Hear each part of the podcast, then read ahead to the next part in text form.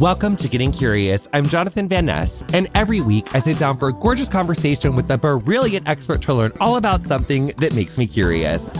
On today's episode, I'm joined by Aviaja Lyberth Hauptmann, where I ask her, what's on the menu for Arctic indigenous communities?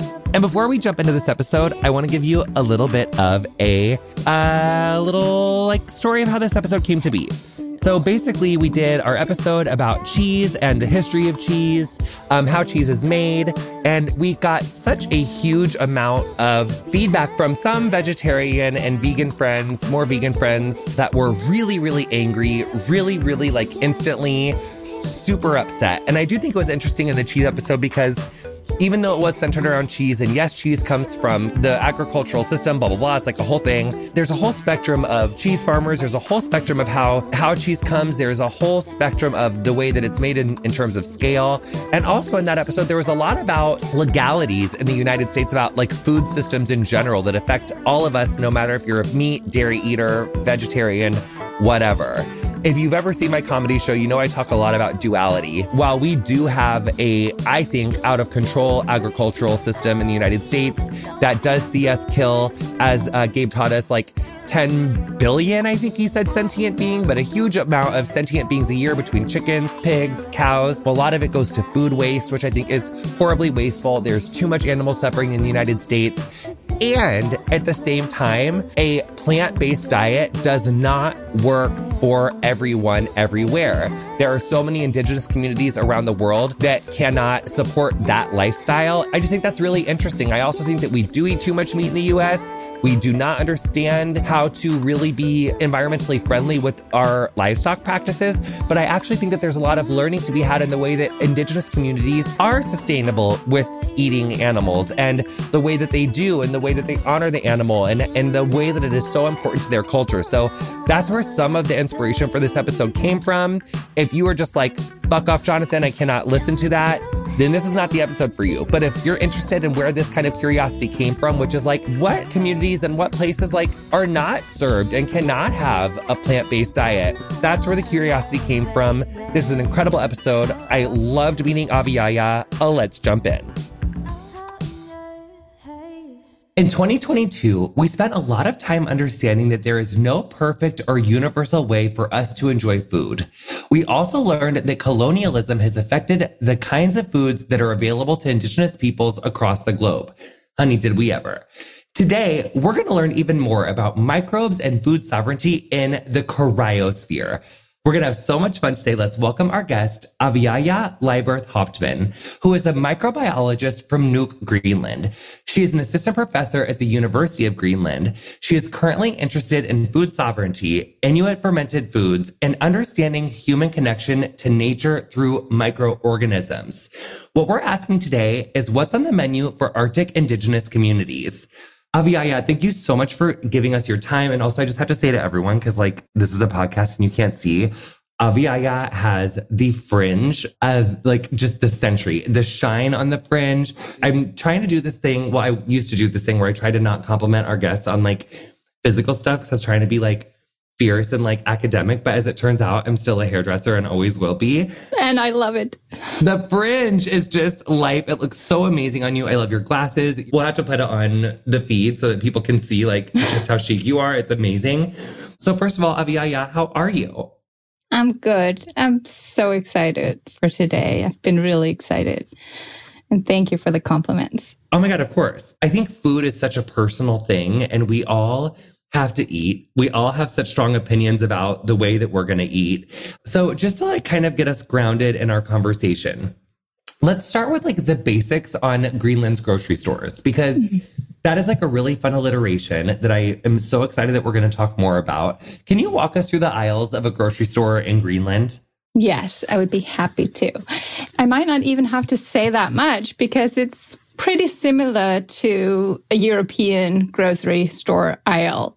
We have somewhat the same shops and the same items in Nuuk, at least, as you would find in Copenhagen, for instance. So important to say here is that Greenland was colonized by Denmark three hundred years ago. As you said before, we all have to eat food, and food is really such an interesting lens to look at people and to look at history and to understand what dynamics are at play today. And what you see when you go through the vegetable aisle or any aisle in, in the grocery store in Greenland is that we are part of Denmark. Even though we live in the Arctic, we came from a completely different food culture. Today, what you see in the stores will be exactly the same that you see in Copenhagen. I didn't know that. Okay, interest, fascinating, can't even get enough. Also in Copenhagen, like, I guess I haven't spent that much time thinking about what the food's like there either. So, like, what would you find in the grocery store in, in Nuuk? In Copenhagen, you would find a lot of the same things as you would in the U S, except some basic differences, like we have the open-faced sandwich, rye bread, which is a very Danish thing. So beyond that, we could also compare the Greenlandic food aisle to a California food aisle. I just spent a year in California recently, and, and we ate a lot of the same foods there as we do here in Nuuk. But that is in, in very big contrast to what our original foods are or what our indigenous foods are. Mm-hmm. And those foods are like what characterizes Inuit foods, Greenlandic foods, is that they're animal sourced.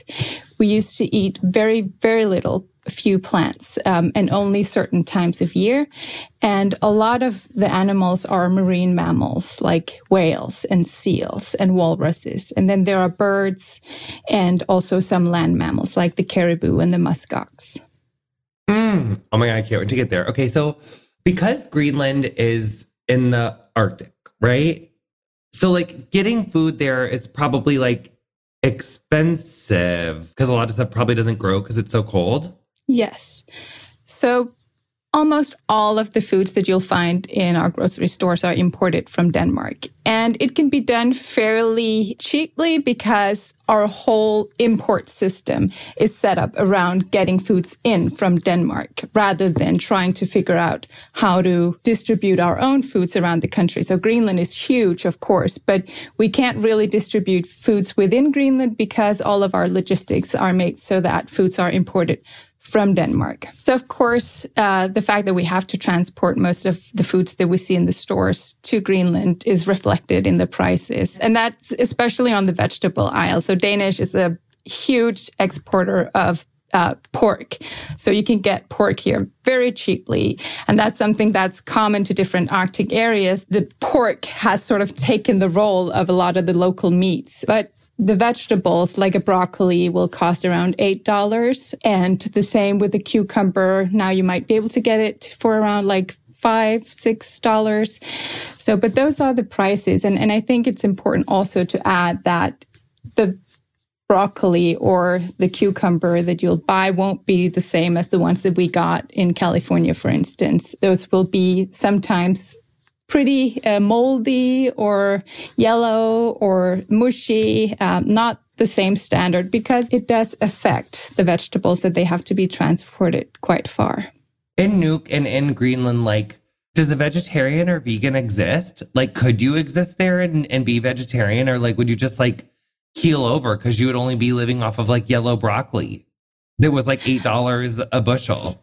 You would have to have quite a lot of resources to be a vegetarian here. I, I, there are vegetarians here, and I, I don't know how they fare, but I'm, I'm sure it's it's more expensive than if you're not a vegetarian. But you can get a, a high diversity of plant foods here, so I, I think it's definitely possible, uh, especially today with a lot of uh, more processed alternatives that are plant-based. Mm. Is the reason that it kind of got that way, like the reason that the food culture was so disrupted to like indigenous communities in Greenland, like because of the colonization by Denmark? Is that like how it kind of got this way? Yeah, definitely. There are many factors at play, but through colonization, Inuit were sort of integrated into a capitalist system where rubber and fur and down and these kinds of things were important to the colonizer, to the Danish government. So the emphasis was put on getting a lot of these things rather than feeding yourself. And that resulted in people not feeding themselves. And that created a foundation for shops. And of course, We all love diversity in the kinds of foods that we eat. So when suddenly there's rice or sugar, definitely sugar, and, and these kinds of things, people do want them and integrate them into their food systems. So slowly that has progressed to a state where now we basically have a replica of the Danish food system. So like, what would a traditional like Greenlandic diet look like? Like before three hundred years ago, like, like where would these foods have been sourced? And like, what was like a day to day, and like, who was in Greenland three hundred years ago? Like what was going on? Yeah. So if we time traveled back three hundred years ago and met the population of Greenland, it would have been Inuit and Inughuit. So in the very northern part of Greenland, you have Inughuit, and then in the rest of Greenland, you have Inuit. And we're all part of the same ancestral line coming from Canada and Alaska and Russia, with our own culture, our own languages. And the foods that we've eaten in Greenland have been like the, you know, bread and butter. Our everyday foods would have been the seal and everything from the seal. Uh, the seal has definitely been the most important food source and, and what has kept us uh, thriving in, in the Arctic. And then during the seasons, you would have, some seasons you would have eggs from birds, some seasons you would have the birds, some seasons you would have the walrus or uh, the whales, the narwhal, for instance, would be also important food sources. And would those have all just been sourced like locally, like from like the oceans and from like hunting and stuff? Yeah. Everything would be built up around feeding yourself. You would have hunters. That was what we all used to do once, uh, hundreds and hundreds of years ago, is just spend our time being together with family and feeding ourselves. So the hunter would go out maybe in the morning and then come back in the afternoon with a seal or more seals. And then those would be prepared for the whole uh, village. And how has that hunting like evolved, and like does it still go on? Like are any like indigenous peoples in Greenland like still getting like to eat the seals and like getting to do like their kind of like traditional diet? I think that's such an important question because it has evolved, and today it has been integrated into a capitalist system so that we have quite heavy capitalist incentives in our hunting, such that the hunters associations are having to not just think about feeding uh, their own families and uh, making culture thrive, but using hunting as a way to earn uh, an income, because we're part of a global economy and everyone wants to be that here. It's not something that we, we're not interested in being, but, but that is a very important difference when you introduce new incentives into a hunting culture. But I feel that something that I, I love about having my children grow up in, in Greenland is that we still go hunting as families or go fishing as families. And there are very, I would say probably no children in Greenland that do not know where a fish fillet comes from. They've been pulling up fish from the ocean themselves. So they know when we eat something, that comes from someone, that was a living being. Um, and that's not strange or uh, um, sort of weird to them. Um, and, and I really appreciate that. So, so we still have quite a close connection to the hunting culture, but it's more, for the hunters, it's a profession, but for most families, it's also part of family relations. So, how would you explain the need for an animal-based diet to people who may not understand the tradition and importance of it? So for us, for Inuit, it's important for people to understand that our culture, our self-worth, our traditions, our family relations, all of these things that are basic to the human experience are dependent on this animal-sourced diet. It's nutritious, but it's also very important cornerstone of who we are. And saying that we should eat a plant-based diet is essentially saying that we don't have a right to exist. Mm. Can you break that down a little bit more? Because I think that's like a really big sentence for some people to understand. Why do you think it's so important to return to that like more traditional diet? There are so many reasons that, that I feel that's important. One thing is that we have really nutritious foods here.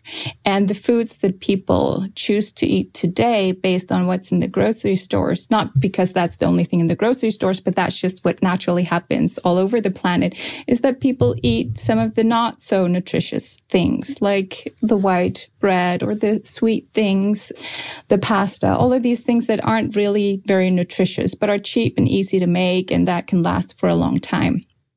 And we have sort of, to some degree, switched out these very nutritious foods for some of those not so nutritious imported foods.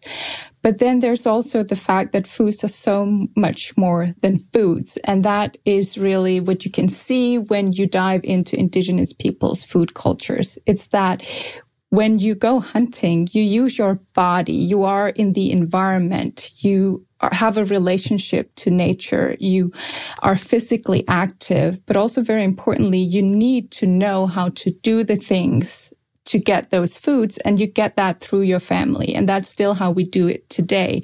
We get that knowledge about how to go hunting. My family has a very long tradition of caribou hunting in a specific place in Greenland called Aangujaartorfik.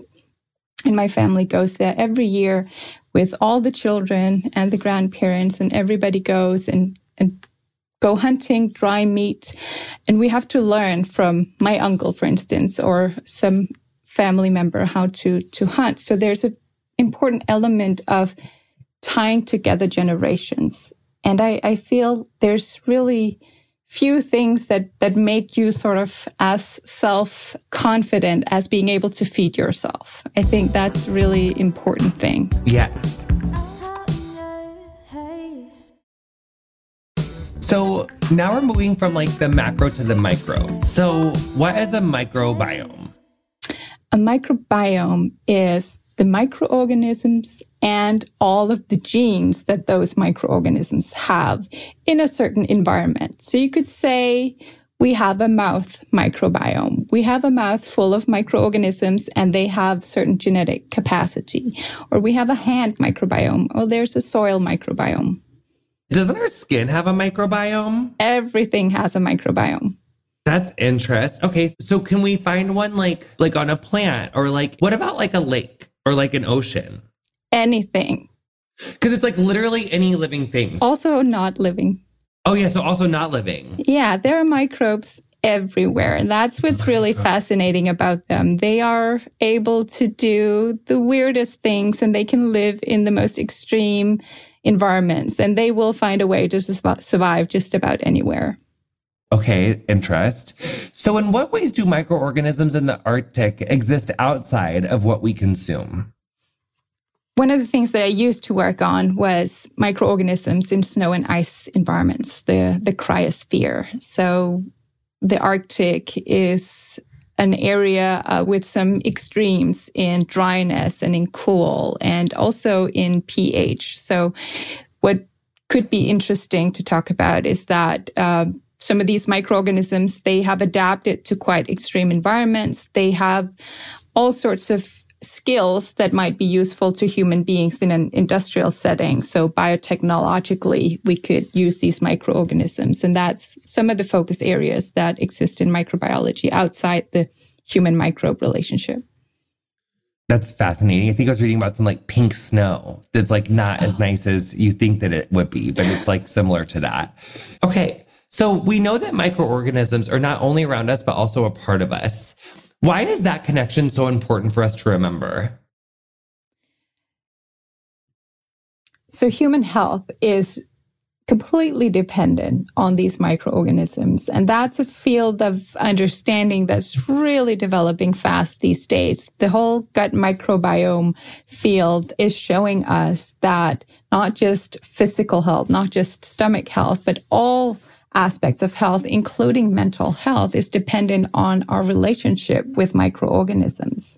And there has been a lot of changes in that relationship in the past generations. And I would say for uh, European, American uh, context, that change has gone through from hunter-gatherer societies through a long period of agricultural societies, and then now to industrialized societies. In Greenland, we've gone straight from hunter-gatherers to an industrialized society. And that has really made some changes in our human microbe relationships.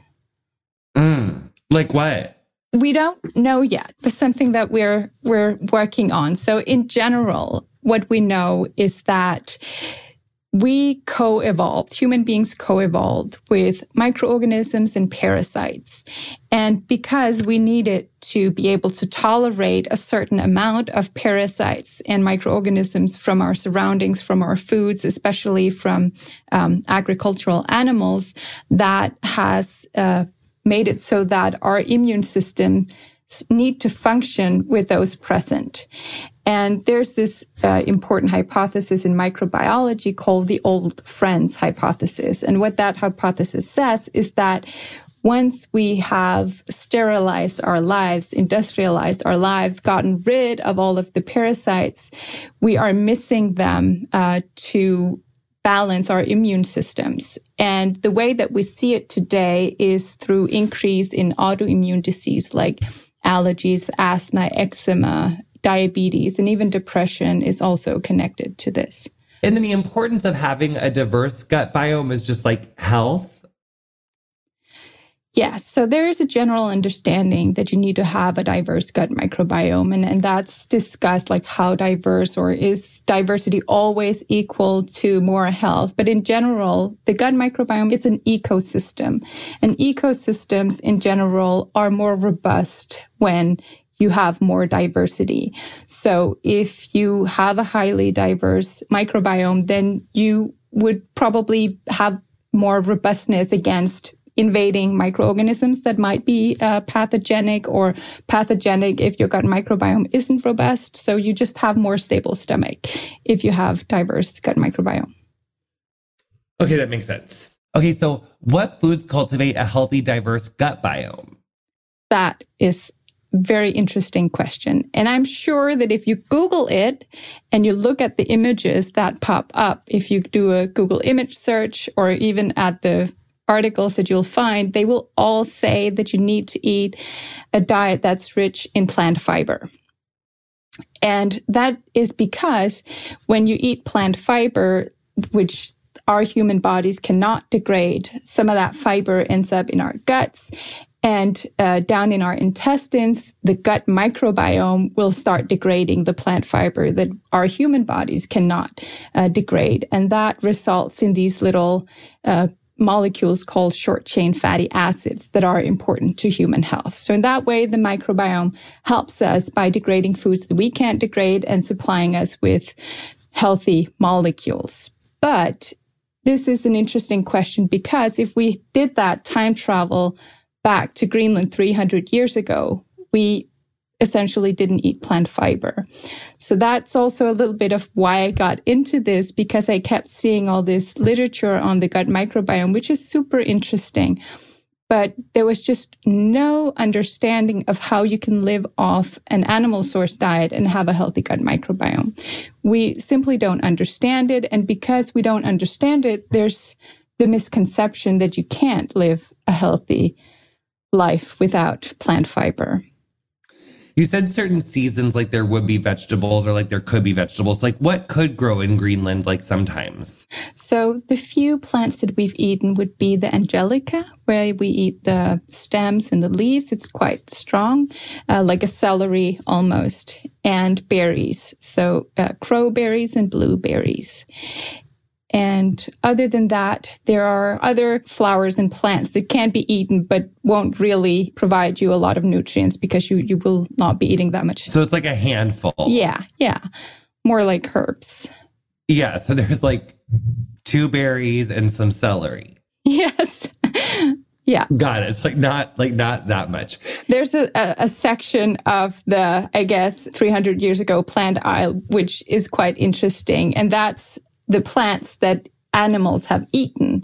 So what we did eat more of would be uh, half-digested plants from the stomachs of other animals. So even when we were eating vegetables, they came from an animal source, like the caribou stomach content or the ptarmigan, this little bird stomach content, would have been eaten and still are eaten uh, today. Okay, let's get into that. So you get the caribou or the bird, and then you get the tum-tum, and then you cut that little thing right on open, and then you just like saute the insides of it? Basically just eat it raw. So that was a little bit my entry into to this whole field, because I went hunting with my family and I was mapping the microbiome on the foods that come from our uh, hunting traditions. And one of those were, of course, the content of the caribou stomach, all of these plants that lie in there and are degraded by the caribou gut microbiome. And that whole thing, what you would usually be doing is that you take the liver, which is a very important source of nutrients, and you cut it up into smaller pieces, and then you stuff it into the gut of the caribou that you've shot. And then you let it sit there for a little bit. It's uh, acidic, so it will sort of um, fry with the acid of the caribou stomach content, and then you eat the liver. And there are a lot of interesting aspects to this. One thing is that you can preserve the very important vitamin C from the liver. The liver is a good source of vitamin C, which can be hard to get from an animal source diet. But vitamin C is preserved well when it's in an acidic environment, like the stomach of a caribou. And also, you would, of course, be eating these microorganisms. And I had this sort of revelation when I was looking at the sort of microbial data from this study. Okay, if we had gone back three hundred years ago and we had brought with us like the Danish food pyramid that says you need to eat a lot of fiber-rich bread, for instance, and we would have looked at this population that didn't eat fibers at all, we would have thought, well, there must be something terribly wrong with your gut microbiome. So here, here's lots of fiber-rich bread. We in Greenland would not have been able to degrade that, because in our guts, we would not have had the microorganisms that love fiber, plant fiber, because we did not feed those types of microorganisms with the food that we got. So they could not survive in our guts. And and that was really sort of a like little microbial whispers in my ears saying, okay, not all people need to eat the same things. And some of that has to do with the gut microbiome that our foods sustain. So you were saying earlier that you were like hunting with your family and like mapping out the microbiome of the food. Like, how does one map out the microbiome of the food? What we usually do when we go hunting is that we cut up the meat in little pieces and let it dry in the sun so we can store it for, for the rest of the year. So I went around with little sterile cotton swabs and swabbed the meat and swabbed the caribou stomach, put it into a little vial with some uh, fluid in it that preserves the microorganisms and their D N A. And then I uh, brought that back to a lab in Denmark, took out all the D N A, did something to it that will enable me to look at it on a computer. Interest. Okay, that's so cool. I've said it a million times. I just, I'm fascinated. I just love everything. So you said that Inuit food is prepared in nature. You told us about like the, like the undigested, like vegetable stuff and the caribou stomachs and the bird stomachs and like taking the gorgeous fucking liver and like chomping it up and putting in like that stomach acid, honey. I'm, that is so cool. What other food preservation methods exist in Inuit communities? So it's a very common way to preserve food through drying, like we do with the caribou or with fish. And other than the hunting uh, research that we did, I did a study on drying fish. So this little fish called the capelin, in Greenlandic we call it a mesek. It's a very important food here uh, and has been always, because it's a fish that arrives in the springtime and then it arrives in really, really great abundance. And when we then can fish a lot of them and dry them, we're able to sustain ourselves through times that have less food. And then also um, the cod that we dry the fillets of. And I was looking at the microbiome of those foods. And that was actually really interesting insight from that to understand, because we have dried capelin that are made industrially. And then we have dried, dried capelin that my family makes and other families make. And we compared the microbiomes of those foods. And what we see is that And that's obvious, of course, but it's nice to see it that when we eat foods that are prepared in nature, we are eating microorganisms from nature, of course, and they have a higher diversity than, for instance, when the industry prepares the exact same types of foods. So for me, that is sort of a beginning of the discussion of what happens to us when we only eat industrialized foods, when we don't get that diversity of microorganisms that the environment can provide us with. Is that just because, like, when you're doing things on an industrial scale, there's like so much more to process? Why is it that those smaller batch, like locally sourced stuff has like a more diverse microbiome? It's a really good question. And I think one basic answer is just proximity to soil. Soil is the richest source of microorganisms. And the whole purpose of industrially processing is also to get rid of microorganisms. So you will mm. have stainless steel, sterilized surfaces. That whole process is just farther removed from the natural environment that has a, a natural high diversity of microorganisms. Yes. Okay. So how is the like Inuit like ways of preserving food like similar or different to like other Arctic communities? Like, is there any like things that are like that's like everybody does, or is there like any like really cool like Greenland like in, Inuit things that like other people like don't do? I think even within Greenland, fermented foods are some of the most localized foods. One of the more fascinating things that I've had the opportunity to work with is this dish called the giviak. And giviak are fermented seabirds that are sewn into a seal skin. And just like with some of the fish that I've mentioned, these seabirds arrive at a certain time around May, and then they're present in very high abundance. And of course, human ingenuity will find a way to preserve that abundance uh, through time so that you don't have to starve when they aren't there. And the way to do that is to take these seabirds that are tiny, tiny small, and uh, you get about three to five, six hundredths of them, and then you sew them into a seal skin and bury that under a pile of rocks. Mm. And then what? And then you wait a few months, depending on the weather and the temperature. You go and you, you smell it, like the aroma, to, to assess whether or not it's done. And once it's done, you eat them like that. You can peel off the skin, uh, the coat, and then you eat the bird. And it's just like a little like fermented little bird? Yes.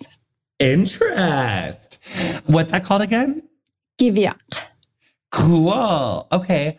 Okay, so we just had this like amazing episode about native Hawaiian food systems and about how like ice disrupted those food systems in this like really interesting way. But obviously like Greenland, honey, there's like ice everywhere because it's like the Arctic. So like was ice traditionally used the same way that we know it today, like for like freezing things to like keep things longer? And like, would you really even like want to ice a drink in Greenland? Because you're like, fuck, it's already so goddamn cold. Like, how did you use ice in Greenland?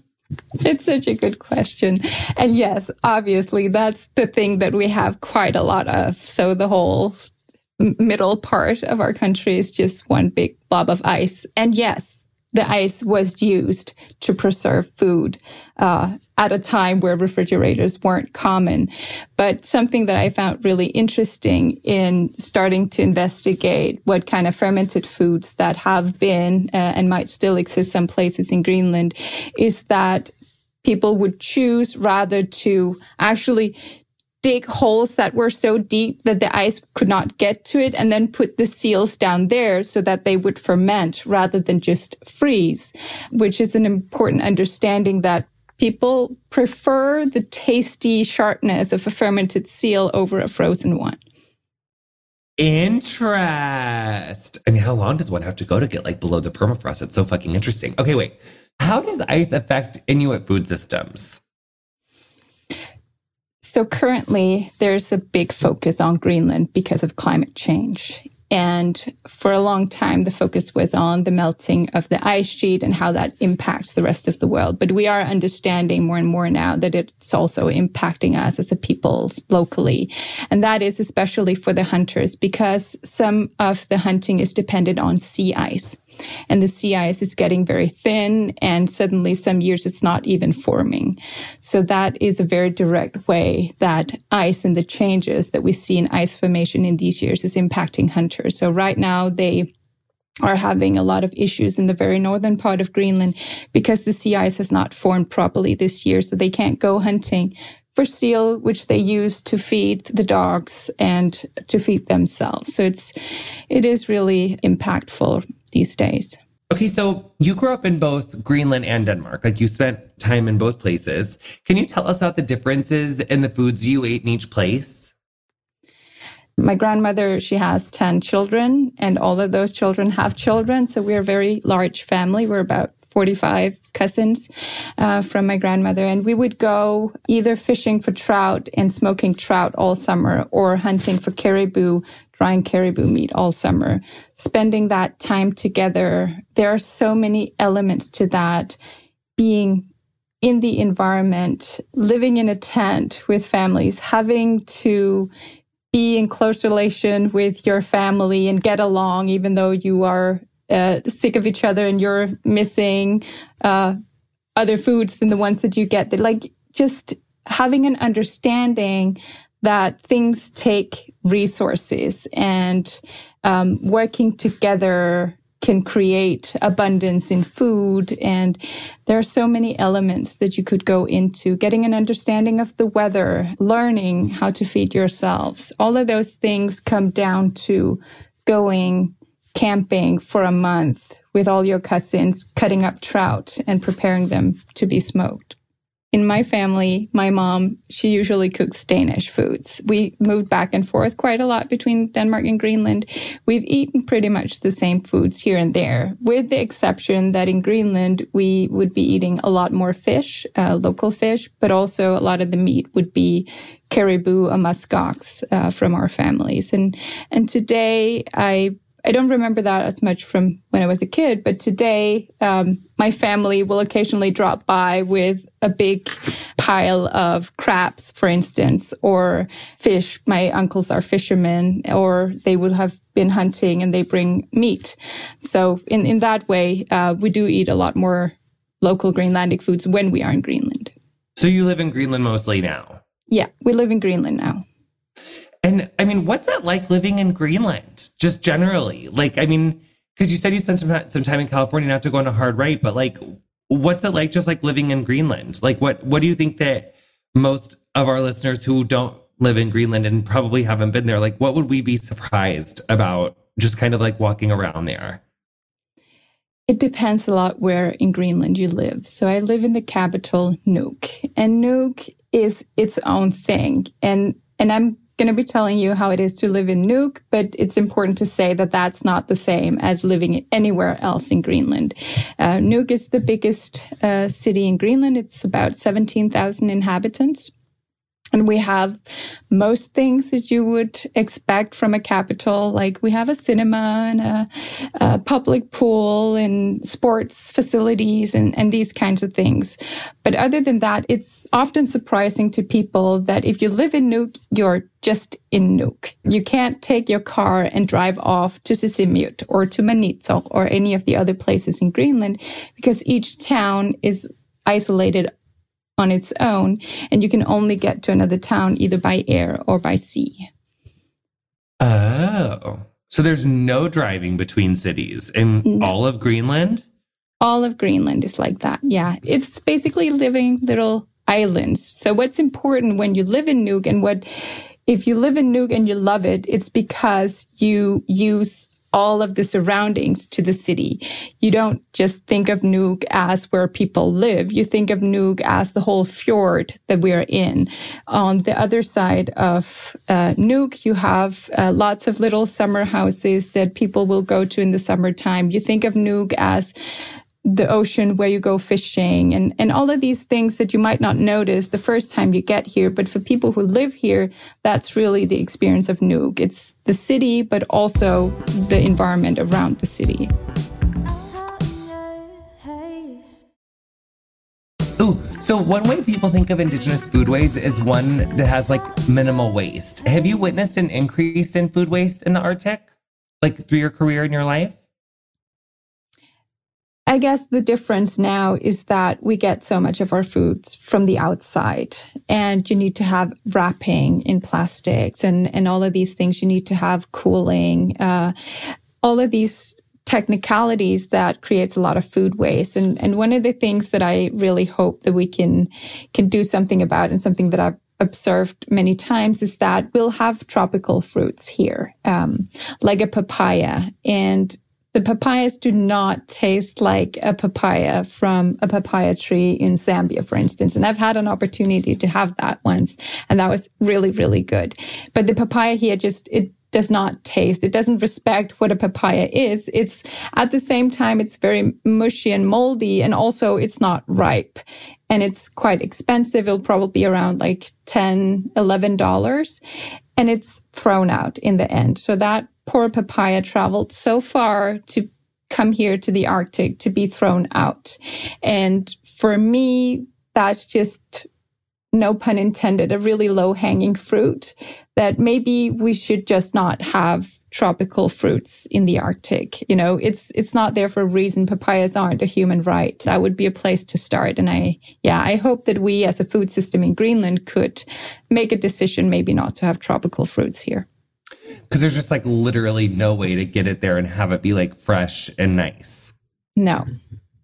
Unless you're like spending so much money on like the gas on like a plane or whatever, which is like uh, also sad. I get it. Yes. Okay. So how would you describe the relationship between settler colonialism and waste in the Arctic? I mean, I think you kind of just did, but is there anything else you would add to that?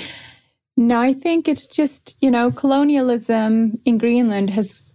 For us, what it looks like is that we have for so long attempted to be a replica of Denmark in all ways, including our food systems. So that, of course, increases food waste because we have to bring in the foods from the outside. Mm. I guess I just never realized that Denmark had colonized Greenland. Who knew? I'm learning so much today. So in our episode with Norma Kendrick, we learned that toxins from around the world can be found in the Arctic. Um, ew. So how is that affecting the ecology and the food chain in the biome?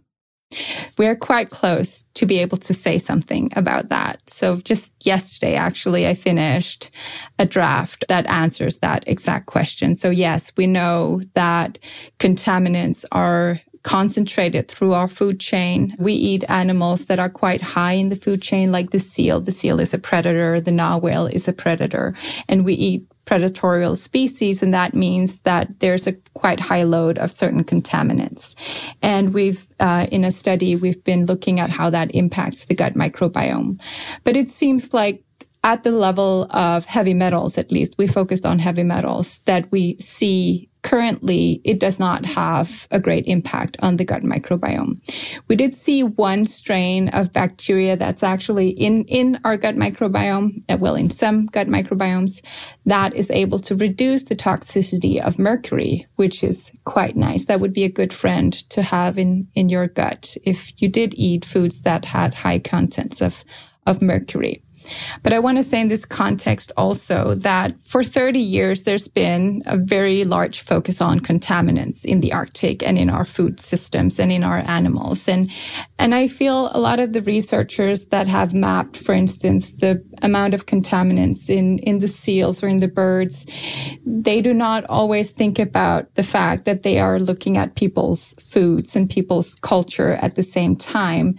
So our food system has been framed by the scientific community very much in the context of contaminants, even though the public health issues that we see in Greenland are not from contaminants. They are from French fries and Coca-Cola.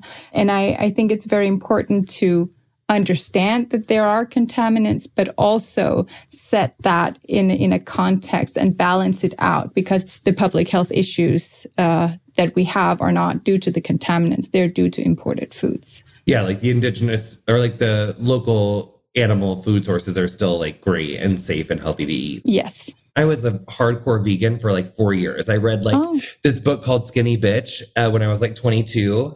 And it was really like, part of it was like to be a skinny bitch. But the other bigger part was like, it's written by these two like hardcore PETA vegan like activists. And it really spoke to me. But it also, it led me to read a lot of other books and do a lot of research. And I think I learned that like, there is a lot of cruelty. Like we don't really take care of like the animals in the U S the way that we should, and the amount of waste and how much food waste. I mean, I think that there is a lot of issues in the ways that we consume meat in the United States. And at the same time, there are other communities that like have to have animal-based diets, like because of where they are, because of their culture, because indigenous cultures, because of geography, whatever the reason is. I'm curious about people and cultures who They ha- like have to have an animal-based diet because of exactly what we're talking about. And I'm also curious about what people who live within those cultures think about when they see people saying such like vehement, like, you know, things about like animal-based diets. Mm. Thank you. Yeah. Thank you so much for sharing that with me. That makes a lot of sense. So what I want to say is that one of the things that really drives me in this is that we currently have a global initiative from some very, very powerful entities that are promoting a plant-based diet globally, assuming that all people can eat the same thing. And as I alluded to before with the gut microbiome, it's not so, that there is important value in eating foods that can be sourced locally and that have cultural implications for you. But these very powerful global initiatives, one of them is the Eat Lancet Commission, does not really take into account these things. So there are some arguments that they bring to the table. One is nutrition. Um, I can just flat out disagree with the fact that animal source foods are not nutritious.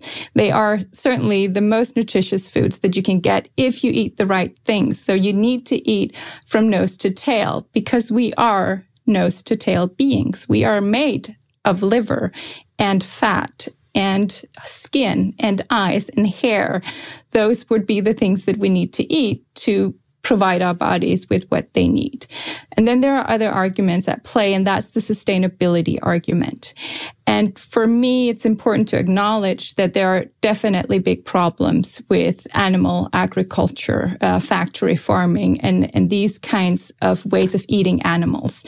What I want to emphasize is that we're talking about animal source foods in a completely different context here. We're talking about animal source foods that come from actually from wild animals, so that you have to make the effort to get that animal. And that is a very big difference, um, or it's an important point for me that assuming that we all need to eat industrialized food is also really severing the tie between our environment and ourselves. The way that we eat animal source foods in Greenland is really connecting that tie between our environment and ourselves. Really knowing that the steak or the liver or the fillet on your plate came from someone, came from a living being, is what we all need to face if we need to change the way that we behave in this world. We need to understand that when we eat something, when we wear something, when we take something out of this planet, it has consequences somewhere. And if you hunt, or if you fish, you see those consequences immediately. And I actually feel that having people or children and young people understand hunting and fishing the way that indigenous peoples do is an important way that we can teach future generations to act differently than our generations and past generations have done, where we just take and take and take from this planet and never give anything back. Yes, Queen, I'm obsessed.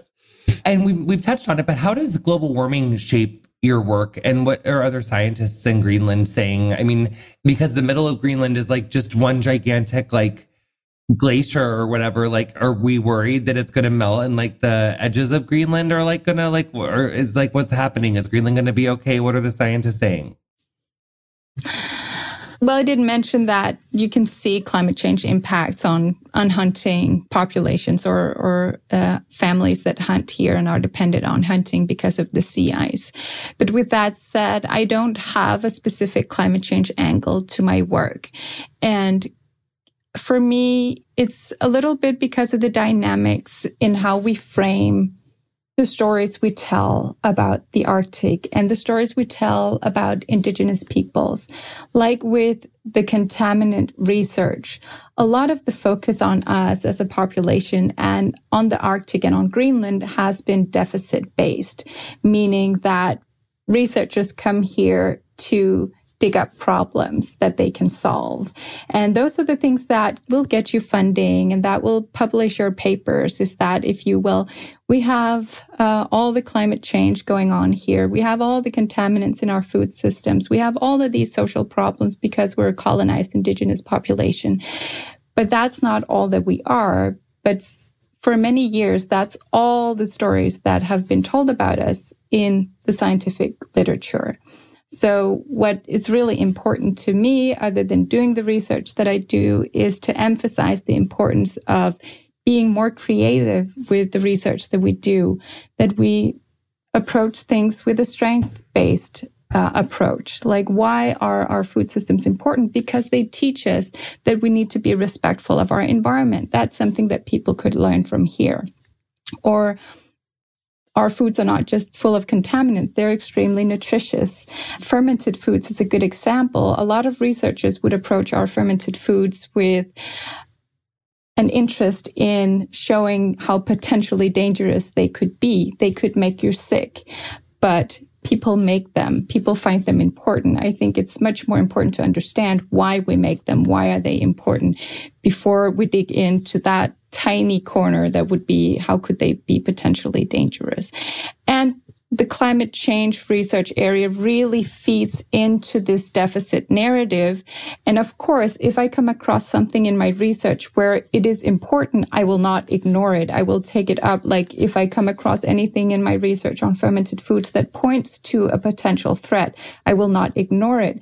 But that's not the angle that I use. And it's not necessarily how people here talk about things, as climate change is this enormous threat, at least not to the communities that aren't dependent on the sea ice. Yes, Queen. Okay, so this is like amazing. Have you ever heard of the show Alone? Yes, I've not seen it. Well, it's fucking amazing. And it's the first time that I ever knew like what muskox like was. So when we read that in two thousand seventeen, you literally like walked with like a thirty kilograms of a half of a muskox across like fifteen kilometers. Like, we need to hear more about that, because this one guy on Alone killed a muskox with his bare hands, and he totally ate it nose to tail. And then he took its brains and he mashed up its brains in the muskox's scrotum after eating the balls raw. He just ate the balls, just, just plop, plop, ate the testicles.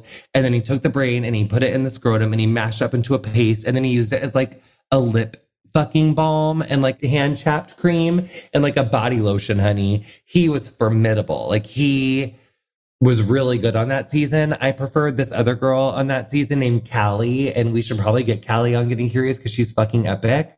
So can you please tell us about this experience, and as an Inuit woman, like what it meant to you to get to, to do that and to be a part of that journey? Yeah, thank you for that question.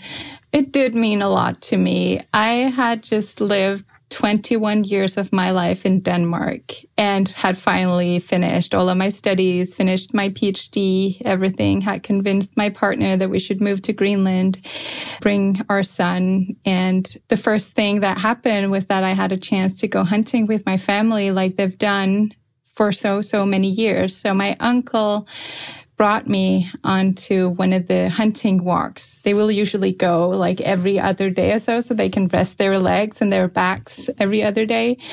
And I was really excited to go.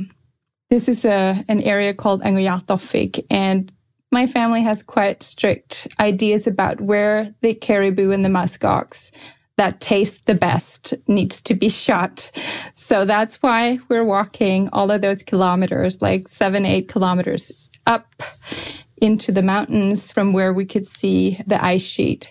And that's where you have to shoot the caribou and the musk ox. And we shot one caribou and one musk ox. And it was really, there was, there are so many things to it. Um, just the honor of being brought and being taught these things, but also seeing those animals die is, is an important part of it, because it's not, it's not pleasant. It's not fun. It's not nice in any way. And accepting that and letting that be part of the experience is so important to growing an understanding of responsibility towards our environment. And then carrying that thing. So you, you we were four, my cousin, my uncle, and my uh, cousin's partner. So we could each carry half an animal, and you have sort of the thighs are around your ears here, and then you hold the legs and you have the half of the body like over your head. It was the most intense thing I had ever done. I think it had been a few months since I defended my PhD, and the feeling that I had when we got into camp after walking with that thing like thirty kilos for for seven, eight kilometers back was greater than defending my PhD. I felt more honored and accomplished at that moment. And I was crying and sweating and probably bleeding somewhere also. It was so intense, but it, it really gives you such a respect for animals and for the environment. And where my family comes from is a small settlement called Kangaamiut. And I once heard that children from Kangaamiut were always asked to carry the whole animal. The first animal they shot uh, in Aangujaartorfik, they had to carry them back to camp themselves. And part of that, of course, is to teach young people that we shouldn't take more than we can carry or take more than we need.